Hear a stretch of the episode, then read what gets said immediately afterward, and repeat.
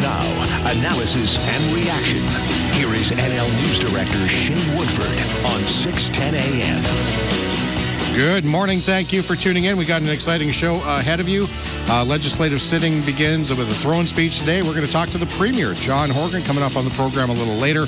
We'll also talk to Kamloops South MLA Todd Stone, and we'll have our weekly chat with Jeffrey Myers, this time focusing more on Canadian politics for the big controversy brewing in Ottawa. But first up, uh, local education issues with the chair of the Kamloops Thompson School Board, Kathleen Karpuk. Good morning, Kathleen. How are you? Good morning, Shane. I'm glad to be here. Yeah, a little snowy out there. Oh, it's just normal weather for this time of year. okay, I probably don't need to ask this, but just for affirmation, if there's any parents out there listening, uh, how we doing? School buses, schools, everything, everything okay out there? As far as I know, everything's running as per normal. We're not doing what the Lower Mainland does, waving the white towel. We oh are. God. We are not closing any schools because of snow today. No. Okay, uh, you want to talk about something to do with the uh, the school website? What's going on there? I did. So um, we had a report last night from our communications manager, and uh, our new website has been up and running. But uh, exciting new thing is our School District 73 app that we now have for parents so that in the event that we ever have a snow day that would actually get pushed out to parents via the app and they would an alert would come up on their phone. Wow. so we do have an app and um, you can find it for android or apple. You can just go to the play store or wherever it is and just google SD73 app and it'll be right there. Fantastic. You put it on your phone, and so any news, events, alerts, those will get pushed out to your phone and you won't have to go looking for them. They'll just pop up. Would that include potentially like a, a lockdown situation at say one of the schools? There's would. something going on. Okay, so that would just automatically broadcast through there. It would. We would alert parents that something was happening. Um, so if we ever like had a snow day or we closed schools or something was happening, um, we'd be able to push that out and parents would know right away. Very cool. Technology making its way into uh, the city of Kamloops, which is nice to see. Um, have we ever had a snow day, by the way, ever, to your knowledge? We have had one uh, in about 50 years when we had the gigantic dump of snow a couple of years ago. We did declare Oh, two okay. snow days in a row. By the way, you're lucky that Jim Harrison still isn't here because he would wonder what an app was. But anyway, uh, I wanted to talk to you off the top. I, Rob Shane was on your assistant uh, superintendent of elementary schools. Uh, schools of choice enrollment is now in the bag. We're moving on to elementary school enrollment and et cetera ahead of uh, new school year come September. Uh, and he told me you guys are dealing with the longest schools of choice wait list the district has ever seen. There's something like 97 families waiting for a school of choice seat. Uh, so a big interest in schools of choice, which made me think um, whether this is indicative of another surge in enrollment that's coming your way in September. What do you think? I fully expect that we're going to have more kids in September. It's been uh, a trend for the last couple of years. We're seeing a lot of families moving into Kamloops. Uh, the city's been announcing a lot of new developments. Uh, we have a lot of families moving in from the coast and from Alberta. So I fully expect to see our enrollment to continue to move upwards. Okay, so what happens? Because my thought is you you forecast enrollment growth, but in the last couple of years, you've seen an excess to some degree over what the forecast allotment is. If we're seeing a bunch of new kids show up for a school of choice, let's assume that a, portion of them have older brothers and sisters, and then you may have some new families on top of that with kids that are just happen to be older. Uh, considering what's going on there right now with the long talked about capital needs and the spacing challenges, etc., if you get uh, 100, 200 extra kids over and above forecasts, uh, how much of a problem could that potentially be? It depends on where those families decide to move to, because we do have areas in the city that still have space in schools. And then we have areas in the city, for instance, Upper uh, up in Aberdeen, Sahali, Valley View, where those schools are full. And so in that case, we'd be looking at more portables until we get some of those capital requests fulfilled. That's why we're pushing on uh, not only Valley View Secondary and having an expansion there, but also our needs for Pineview Valley. We need a school up there. That area is developing. Uh, we need to have an expansion to solve some of the problems in Westmount. Uh, opening up uh, Westsyde Elementary. That relieves some of the pressures towards the northern end of Westsyde, but it doesn't relieve the pressures to the south end of that Westsyde corridor. So uh, on the west side thing, you got a little bit of an update at, at the school board meeting last night. How we doing there? Notice the decision's coming in March, but uh, in the process, how we doing? So all of the information that we've received so far is up on our website. Uh, so you can see the transcript of the meeting. You can see the presentation that was uh, made at the meeting. You can see all the questions that people have been emailing us, along with the answers, are up on the website so that people can see what we're looking at. So it's pretty transparent. We're trying to be really open about the process so that people can see what's happening. Is there any way the decision in March will be no, we're not reopening Westsyde? Can you see that as even a possibility, or is this, do you think, really we're talking about opening Westsyde? At this point, we haven't really received any negative feedback towards opening Westsyde at all. Yeah, so it's been pretty be. positive. Okay. Uh, that breaks into a couple of different fronts. Uh, you also heard a delegation from Sun Peaks, which is um, a major growth area, shall we say, uh, that the district is also dealing with. What's going on up there, and is that also contributing to some of the spacing challenges you guys are facing? So Sun Peaks is one of the most rapidly growing small communities in BC, if not the most rapidly growing. Um, so we definitely have a challenge. Right now, that school that's up there is just portables. It's not actually a school building. And that's why we put them on our capital plan last year is they actually need a brick and mortar school up there. So that's something that we're going to be trying to work on over the next little while. So again, it's another capital request that we need because of growing communities. Maybe we should do that everywhere.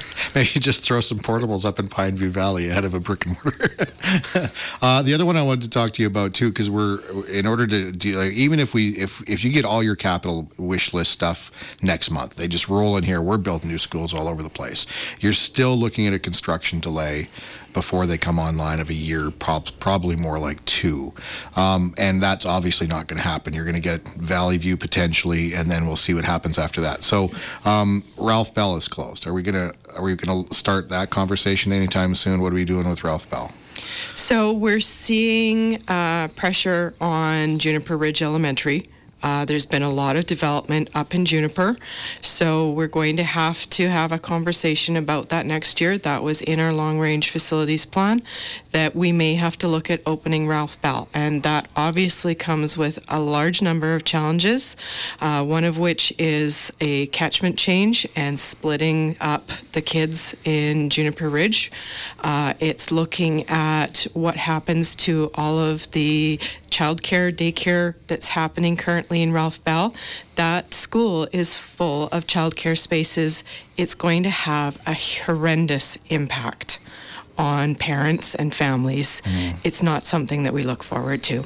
Okay. Um, the other thing I wanted to talk to you about, and I hear again from from uh, a lot of the daycare parents that, that I deal with, where my kid goes to school, all of whom are downtown, and we have the Kamloops uh, downtown plan coming. We have density, obviously, is going to be arriving downtown. That's just the natural progression of any city. Do we need maybe not immediately, but do we need to open a discussion at some point in the future about a new school in downtown Kamloops? Because they're really, I mean, Lloyd George is probably the closest, and then you got South Kam, which is, you know, packed to the hilt. Uh, but there's not really a school in the downtown core. Is that discussion something we need to have at some point or no? Right now, the downtown core has the lowest per capita uh, enrollment for kids in that area. So, in terms of school age children, the downtown has lowest um, group of kids around. Um, when we look at the catchment area that includes downtown, Beattie uh, Elementary is actually in the center of that catchment area. The majority of kids are coming from the, that South Sahali area or the north. In and around um, the Safeway complex, McGill, um, that area is where the majority of kids live. And so they're actually closer to the Beattie Elementary School than they are to downtown. Interesting. Okay. Kathleen, always a pleasure. Thank you so much for coming in. It's uh, still lately snowing out there. Hopefully, you can right. get back to where you're going Yes. in a All good right. manner. Thank and we'll talk to you again next week. Thank you. There we go. School Board Chair Kathleen Karpuk talking about Kamloops education issues and the struggle still with spacing out here in Kamloops School District 73. On the other side, we're going to talk to Kamloops South MLA Todd Stone ahead of the sitting of the legislature and the throne speech later on today. Local news Now, Radio NL, 610 AM, and RadioNL.com. The voice of your community. You're listening to Shane Woodford on 610 AM and RadioNL.com. Good morning. Welcome back to the Woodford Show. We're going to have a throne speech kicking off a new session of the legislature a little later today. It comes as the lower mainland in southern Vancouver Island just getting whacked by the snow, snowmageddon, if you will. Uh, on the phone now, the MLA from Kamloops South, Todd Stone. Uh, good morning, Todd. How are you? I'm well, Shane. How are you? Yeah, I'm good. I understand Snowmageddon has thrown you a bit of a travel monkey wrench this morning. well, uh, I, I, was scheduled to fly down from Kamloops uh, yesterday uh, and uh, all the flights were uh, one after the other uh, canceled. So jumped in the truck. Uh, Coquihalla was fine, but uh, managed to arrive in the Lower Mainland last night, and and boy, did they get a dump of snow uh, in Delta. It was a good uh, good foot. Um, so good good thing is uh, everyone down here is experienced winter drivers. They all have winter tires. It's all good. Do you just laugh maniacally as you drive around? Look at these idiots! Ah. okay, Todd, uh, throne speech, uh, new legislative sitting coming up. Uh, we asked the same question to Peter Milobar a little earlier, but I'll ask you now. Uh, from your perspective as one of an opposition MLAs, uh, what's your priority? What do you think the party priority is? What are you taking the government to task here? How do you think this sitting is going to unfold? Well, uh, you know, the, I think as Peter said the, earlier this morning, uh, the throne speech today uh, is always an opportunity for the government to highlight what its priorities will be moving forward. Uh, I certainly hope that in this throne speech there's an acknowledgement uh, from government that uh, you know a, a, lot of their, their initiatives to this point, which have been focused on affordability, uh, just have not worked. Uh, I haven't met anyone uh, up in Kamloops uh, or anywhere else that has said to me that uh, they think life is, is more affordable today than it was 18 months ago. Uh, if you look at, uh, at, at all of the changes that, uh, that they've made uh, to uh, to taxes, uh, 19 new or increased taxes across the board.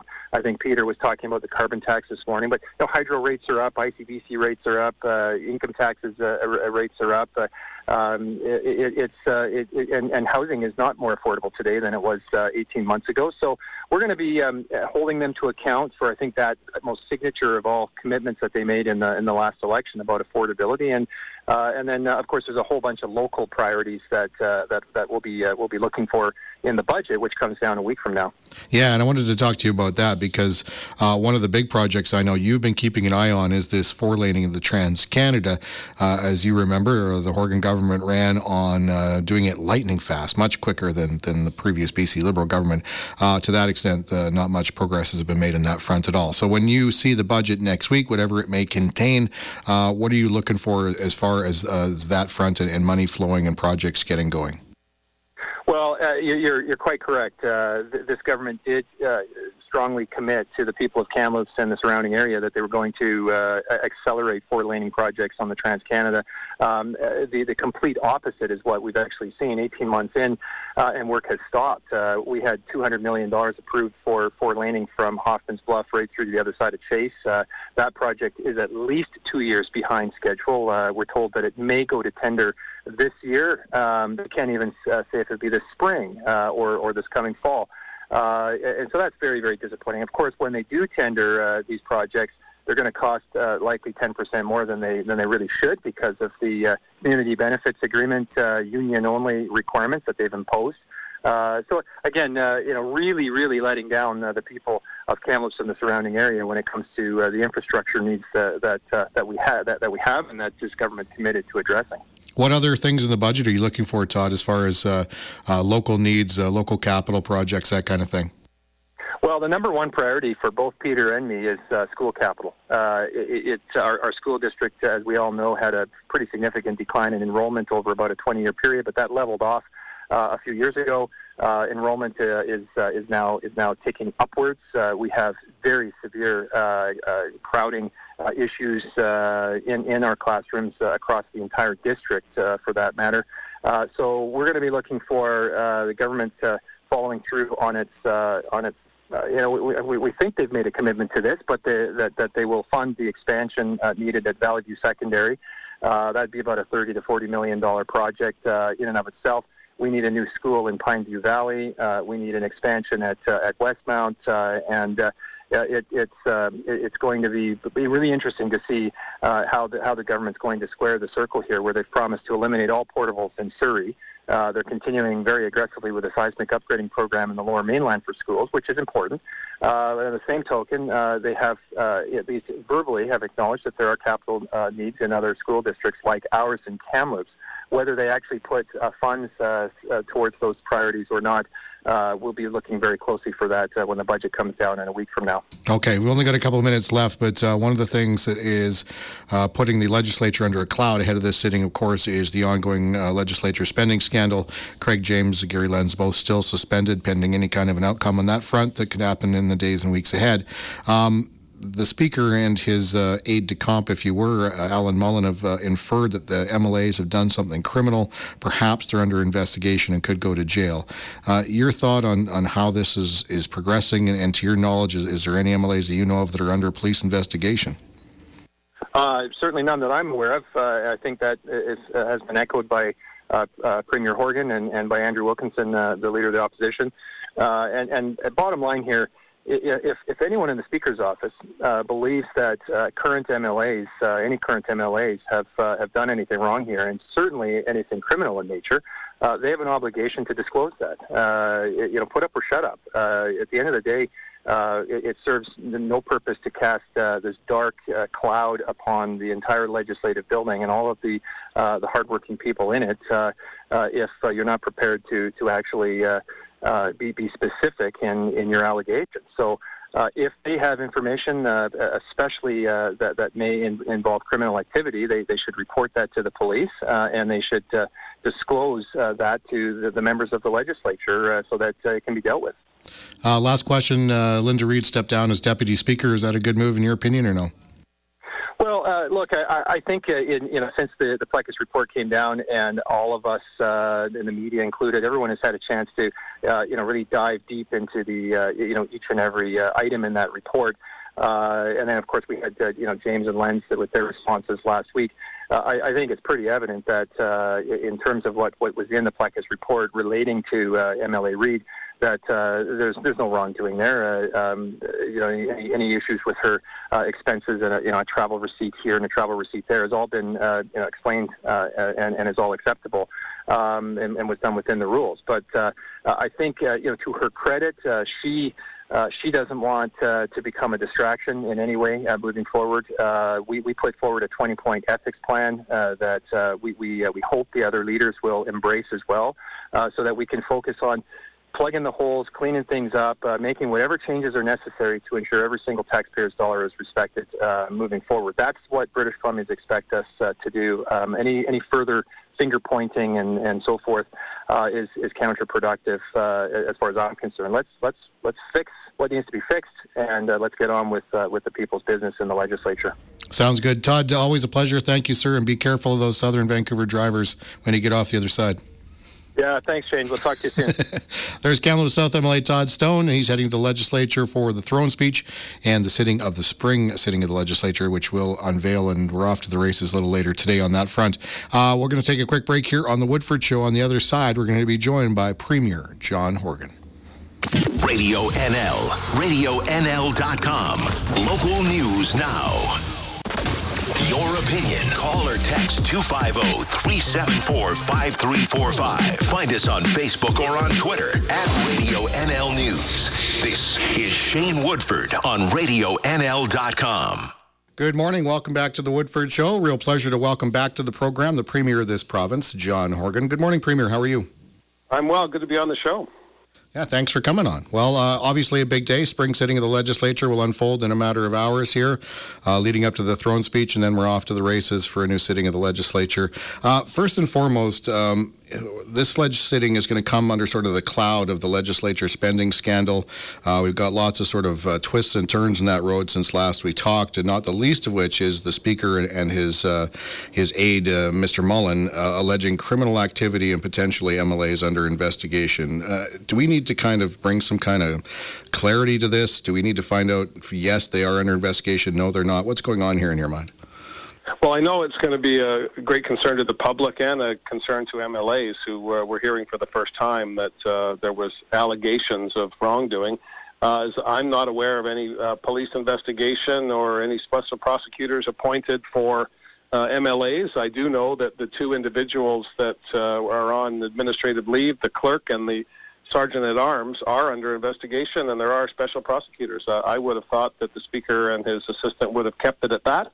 But uh, I haven't spoken to them, so I can't I can't guess at where their mind is on this. I do know that uh, Minister Minister Farnworth is the House leader, and he and uh, his opposites in the Liberal and Green caucus uh, are the Legislative Assembly Management Committee, and they'll be working with the Speaker to shed some light on this. I know that uh, there are going to be people in every party who are going to be saying, "What the heck's going on here?" and of course the public saying, uh, "Not this again." You'll remember Shane uh, back. in 2010, when the Auditor General went through and, and unearthed some what were clearly excessive expenditures by uh, MLAs and staff. Uh, we cleaned that up as a legislature and thought we were on a good a good place. I, I raised some concerns way back then about uh, the clerk's office not being covered by any of the uh, protections that we had put in place after the auditor general came through. Uh, the new auditor general, I spoke with her uh, at randomly at the airport the other day. Uh, she's anxious to get going. I have every confidence in her. I've said so publicly. Uh, continue to I hope that she can get at this quickly so the public can have some confidence that uh, the issues that were in play a few years ago are no longer in play today. Um, on a concern level uh, with this particular scandal, um, I mean, you've been a part of this building for a long, long time. You sat on LAMC yourself. Um, on a scale of 1 to 10, where do you kind of put your concern as you watch the events unfold over the last few months here? Well, I, when I was a, a backbench member of the opposition, and when I became House Leader of the opposition, and then when I became Leader of the opposition, I was always of the view uh, that we needed as much transparency as possible. You can't have enough transparency, and, and I think uh, that's a, a, a position that's held by the vast majority of MLAs, past and present.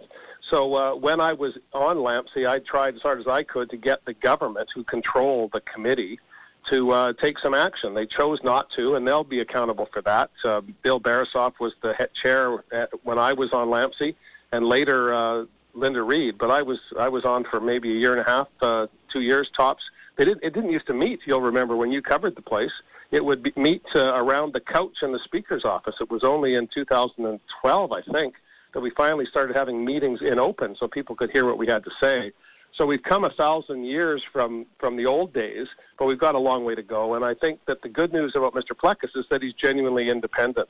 And I, I said that at the time, and I continue to hold the view that we would not have made progress on this if we didn't have someone in there that was not accountable to a political party. So this is for the public. I think they can take comfort that the speaker is not accountable to uh, anyone in uh, in the Liberal or NDP or Green Caucus. He's accountable to the institution, and that's good news. And and also the fact that people stepped up, the deputies were in place. We're going to have a throne speech today. Uh, if we can get rid of the snow, I know this is uh, laughable in the interior, but uh, we Victorians, I was born and raised here. We we don't know quite what to do with this stuff. And you talked about the starting of the spring session. It looks more like the winter session as I look out my window today. Yeah, and let's talk about that because uh, over the last year, your government uh, put out some big stuff the speculation tax, uh, dealt with legal marijuana, all that kind of jazz. I get the sense uh, this fall sitting, this throne speech, this budget is a chance to shift aim, refocus on some other priorities. Uh, in your mind, what are those priorities? Well, we're going to be uh, continuing on the, the, the path that we have been on, providing services for people, making sure that we can make life more affordable to the best of our ability. We're uh, freezing ferry fares and and uh, for those who live in coastal communities, uh, trying to get a handle on ICBC uh, and BC Hydro, the, double whammy from our crown corporations. Big, big problems there. You've been covering that on your programs. The deferred debt at Hydro is uh, continuing to grow despite our efforts to uh, take a, a, billion dollars off that, it's still a problem. And the other government, the previous government, didn't have a plan to get rid of it, uh, other than uh, putting it on the backs of ratepayers, regular people. So we're, we're going to be addressing hydro. There's going to be a report out shortly on that.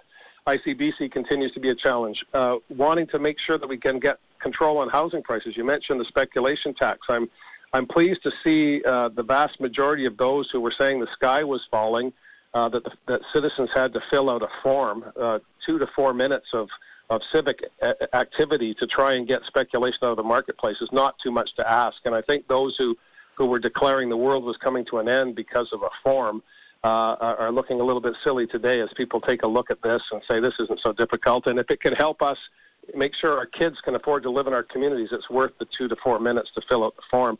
The vast majority of British Columbians are not affected by this, not in your listening area at all.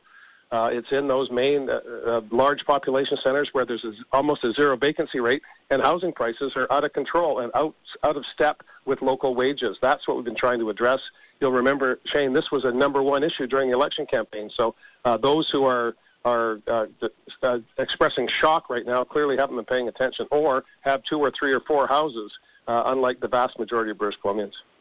John, uh, is there going to be anything new uh, in either the next week's budget or, or today's throne speech that's going to uh, mark sort of a, a new territory for your government or a new goal or focus, or no?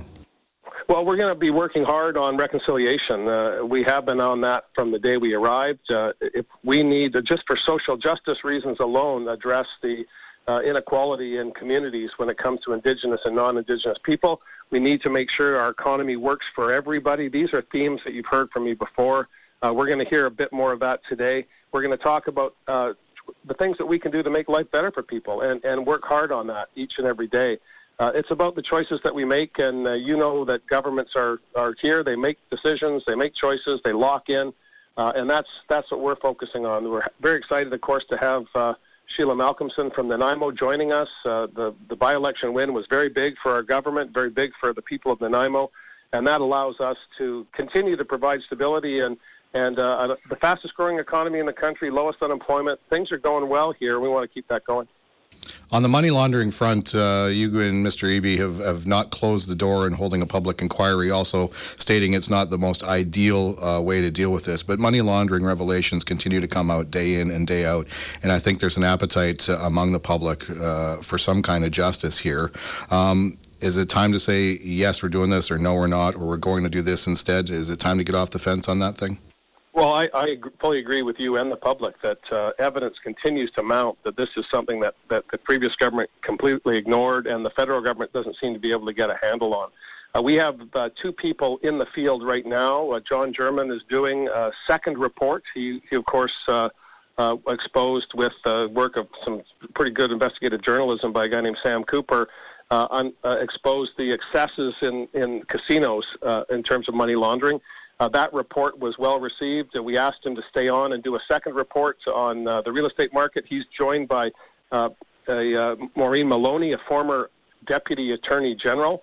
Uh, so we've got two very prominent people already eyes and ears on this file. I'd like to get their report. I think it's coming in March before we decide what to do with respect to a public inquiry. But I know that the, the, the public is building toward this. But I also know that the public would prefer that 10, 20, 30 million dollars uh, not go to lawyers uh, to, to have no activity uh, and have no progress on this file and would prefer that we try and, as best we can to get some consequences from this money laundering and, and expose uh, those responsible and shut this down. If we can do that in a cost-effective way without involving years of back and forth and it's before the courts and I can't comment on all of the other things that you'll have to report on uh, on your program. I think the public would prefer that route. So we're we're waiting for German and Maloney to report in March, and then we'll go from there.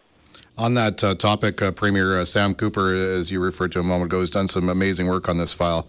Uh, has this morning put out a bunch of police notes that uh, paint a grim picture of police that were growing distrustful of the BC government and BCLC, fearing that they were leaking information on sensitive police investigations, which is adding another wrinkle. Uh, considering all the money and all the stuff flying around, is it time to take a hard look at to see if somebody may have been taking some money on the side or may have been compromised and leaking information? Well, we certainly have new leadership uh, on the board at uh, BCLC, and uh, we're uh, expecting uh, reports back from the, the, new board members and the new chair on, on how to proceed with the Lottery Corporation. Uh, but at the same time, these are troubling allegations, and particularly when they come from law enforcement. So these are the reasons why the, the public has every right to be concerned about this. I am too but I also am mindful of the public purse. I'm mindful that uh, it may feel good to say, here's a public inquiry, let the lawyering begin.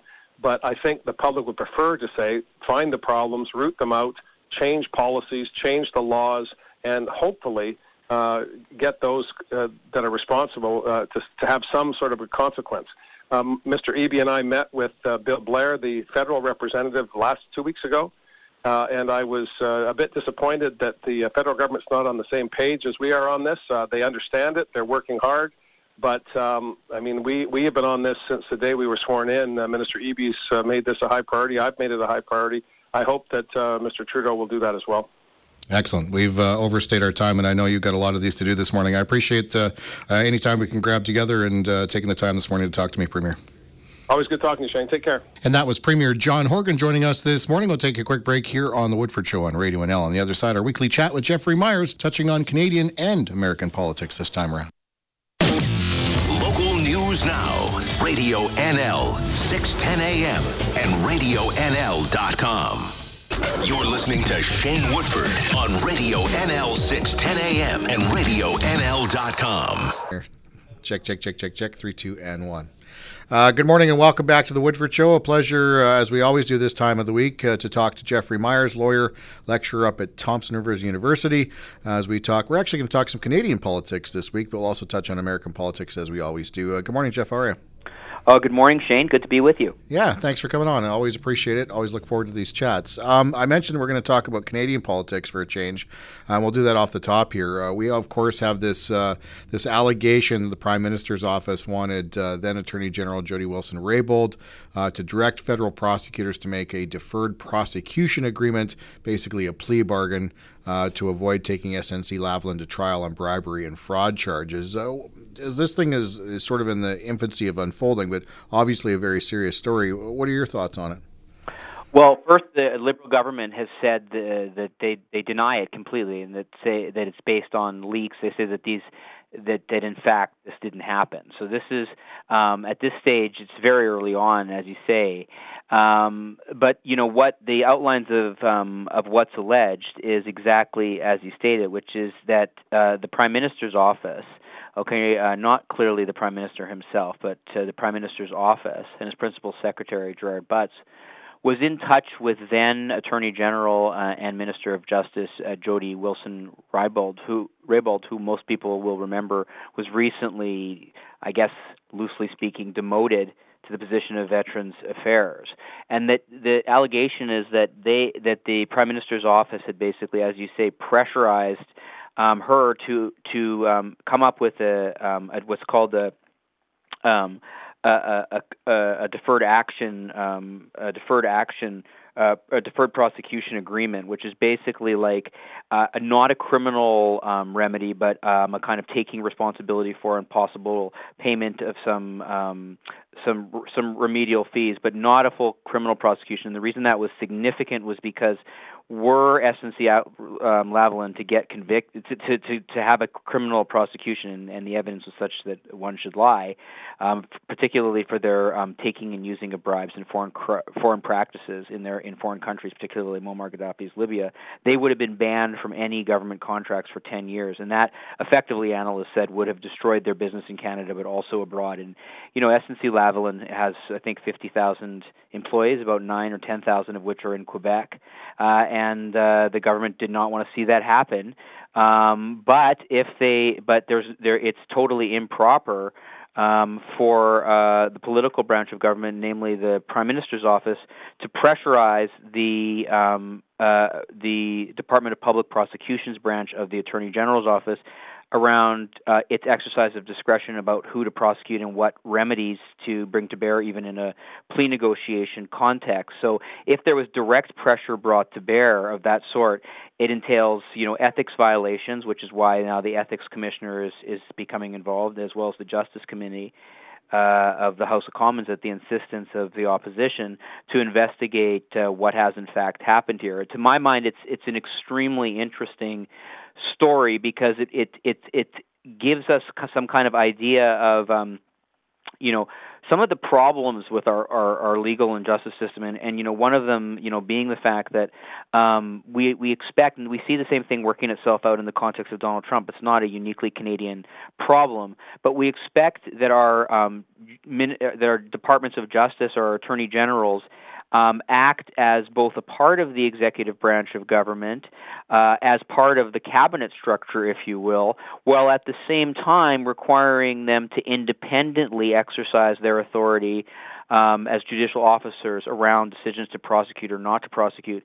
And invariably, keeping that division clear uh, is something that is very difficult and that often lands uh, politicians in big trouble. And by all accounts, if the allegations as they're stated are true, um, in particular, and I think they may be, particularly from what I can infer from former Attorney General uh, um, Wilson Raybould's conduct, um, you know, she acted uh, exactly as you would expect her to do, and in keeping with her um, obligations as a lawyer um, and an officer of the court. She, she, she, she, and, and it looks like the government now is, is being a little murky about this. So I think the opposition is right to want to pursue an investigation. Uh, just out of curiosity, because we talked so much about what's going on south of the border, yeah. Uh, how does this sort of compare and contrast with uh, a prime minister being in trouble uh, versus the president being in trouble? Well, I mean, it, it, the problem. What I'm saying, the only compare and contrast point that I'm making here, right, is is that. Um, you know, Donald Trump, remember, he never understood why Jeff Sessions had to recuse himself from the um, oversight of the Mueller investigation, right? And of course, the reason that that Jeff Sessions had to recuse himself as a matter of public law was because of the real or apparent conflict of interest that he was in, and the idea that his role, uh, you know, as a, a member of the cabinet, couldn't conflict with his role as chief government law enforcement officer. So, and so what was wrong? So the scandal there, I suppose, uh, is that that uh, a president would not even understand that. Okay, and so that he would ask that the the attorney general did that. This suggestion, the story, if it's true as alleged suggests that what Mr. Trudeau did, or at least his his uh, principal secretary, who's effectively his right hand, was say, "Hey, lay off on these charges, um, you know, because this is going to hurt um, a major Liberal Party donor, by the way, a Quebec company, and we don't want to see this happen."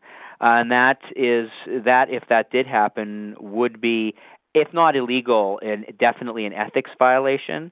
Um, but again, it brings to light certain structural problems, which I think have always been there. I mean, the fact that the office even of the attorney general and the justice minister are in one person and that that's traditionally how we handle it that in itself is is not necessarily the only way it could or should be right because as attorney general the job is the chief and justice uh, uh, law enforcement officer of canada as the um, minister of justice, so her job is to the, the the person's job is to, as a member of cabinet to be in charge of justice policy. The two can come into conflict in a variety of ways, and it's very complicated um, to thread that needle. But I think what's important for your listeners to remember is that what uh, um, uh, Jody Wilson Raybould is saying now is she can't comment on it because the, what the what the interactions between herself and the Prime Minister's office are covered by solicitor-client privilege, meaning the government of Canada was her client, so she can't say what they what she was told by her client in connection with her legal representation of them, like any other lawyer, unless they, that is the government, uh, Mr. Trudeau and cabinet waive the privilege.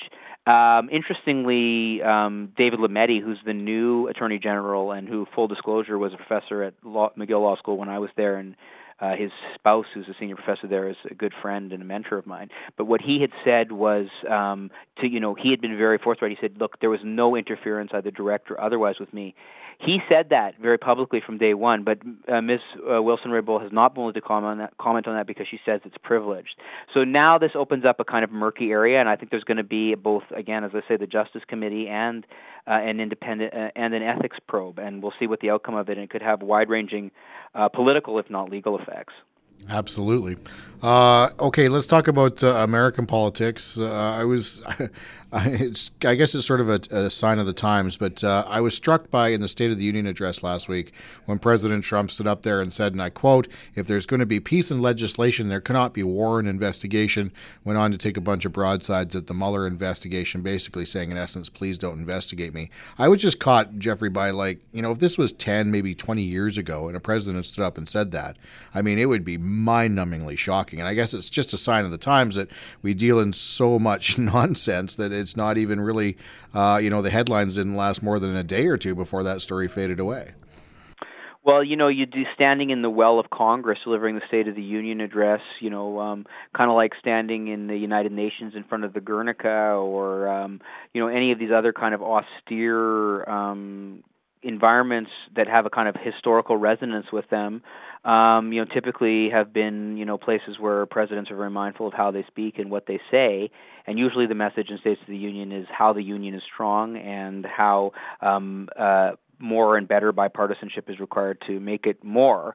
Um, but that, of course, is all the traditions of that nature have been sort of smashed from day one with this president. So it was no surprise for me to hear him sort of launch into a kind of tirade um, you know, um, and the visual effects, of course, um, of uh, of Nancy Pelosi standing behind him, the the GIF-worthy clap, as it were, that resonated around the world, I think spoke volumes more than anything I can say.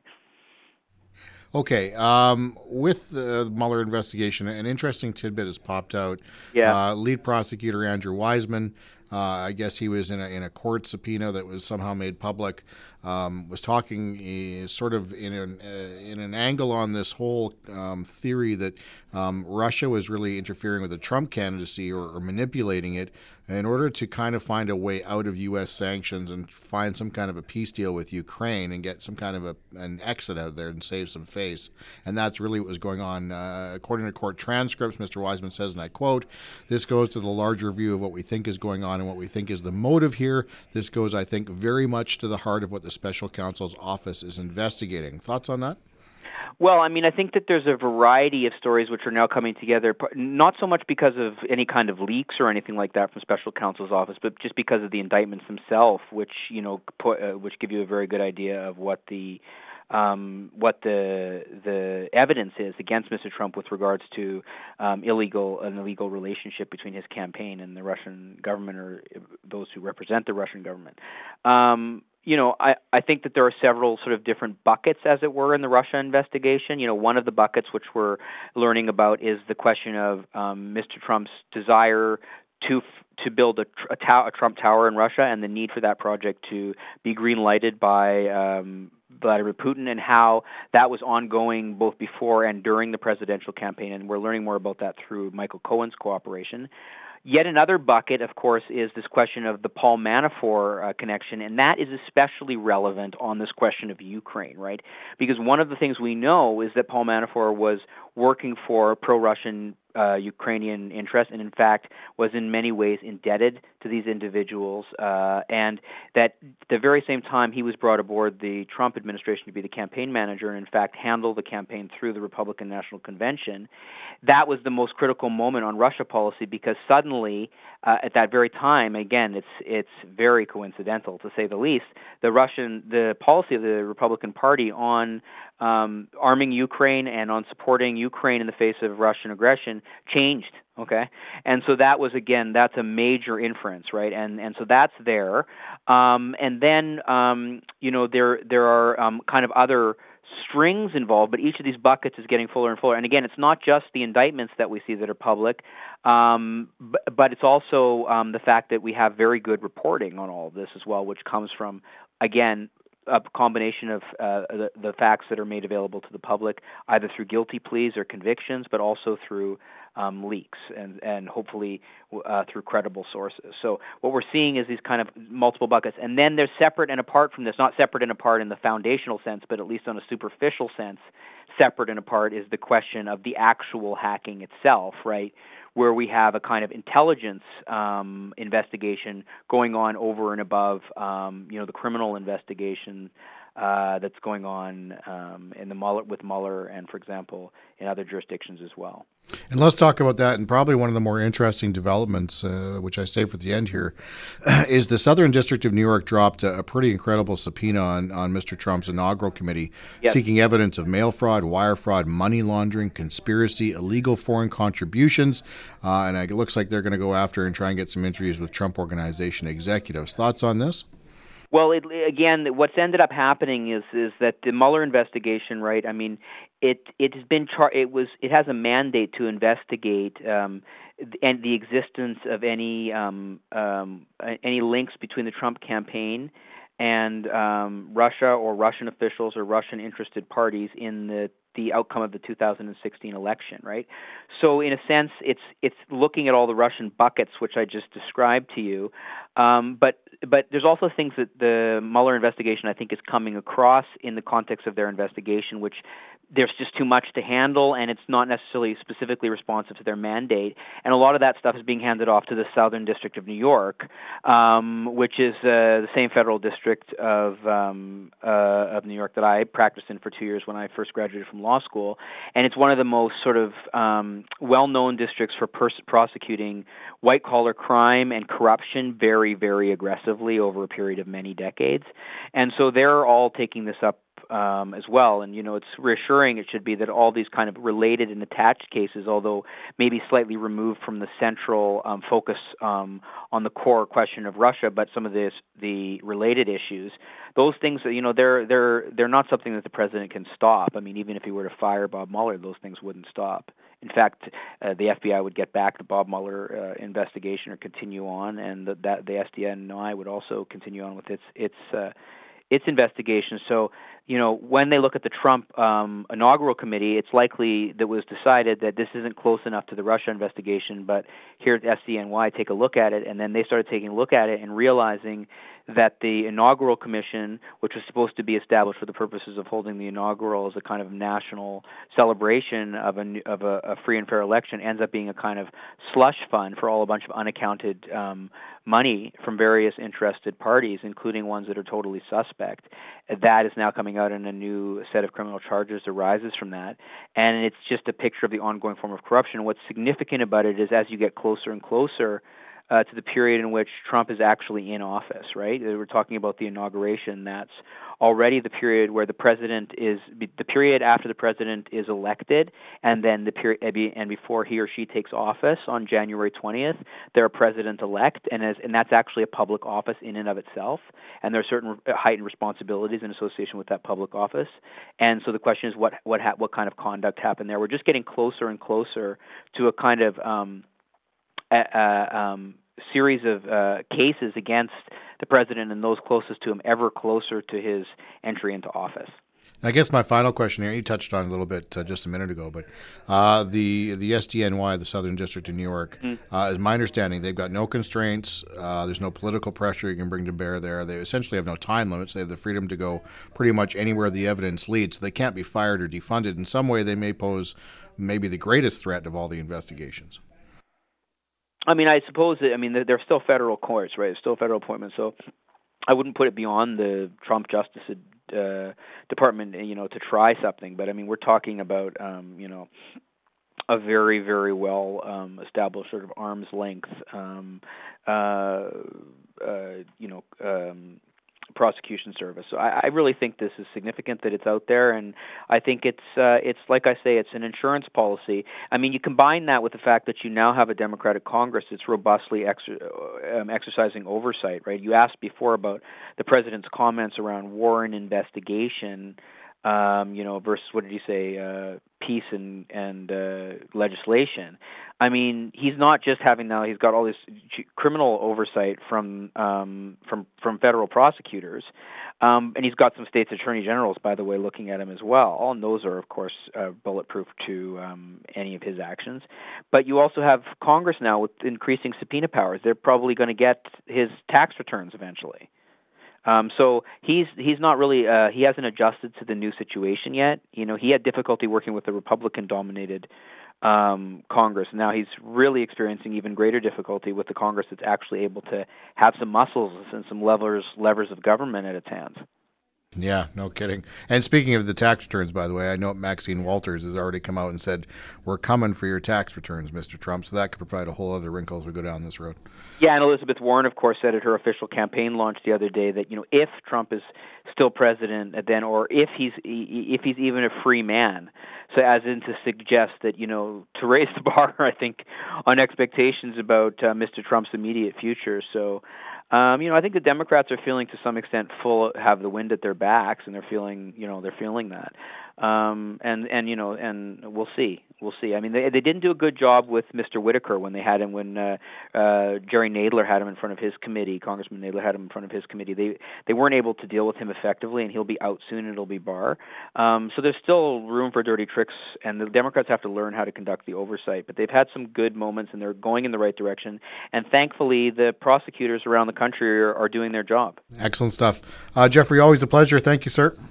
Okay, thanks, Shane. Talk to you next week. That was Jeffrey Myers, lawyer and lecturer up at Thompson Rivers University, touching base as we always do this time of the week on U.S. and today some Canadian politics. My thanks to him and my other guests on the show Premier John Horgan, Kamloops South MLA Todd Stone, and Kamloops School District 73 Board Chair Kathleen Karpuk. We'll see you again on The Woodford Show, same time on Radio NL tomorrow. 1230 Merritt, 1340 Ashcroft, Cache Creek. From CHNL in Kamloops, a Stingray radio station. This is Radio NL, 610 AM. Local news now.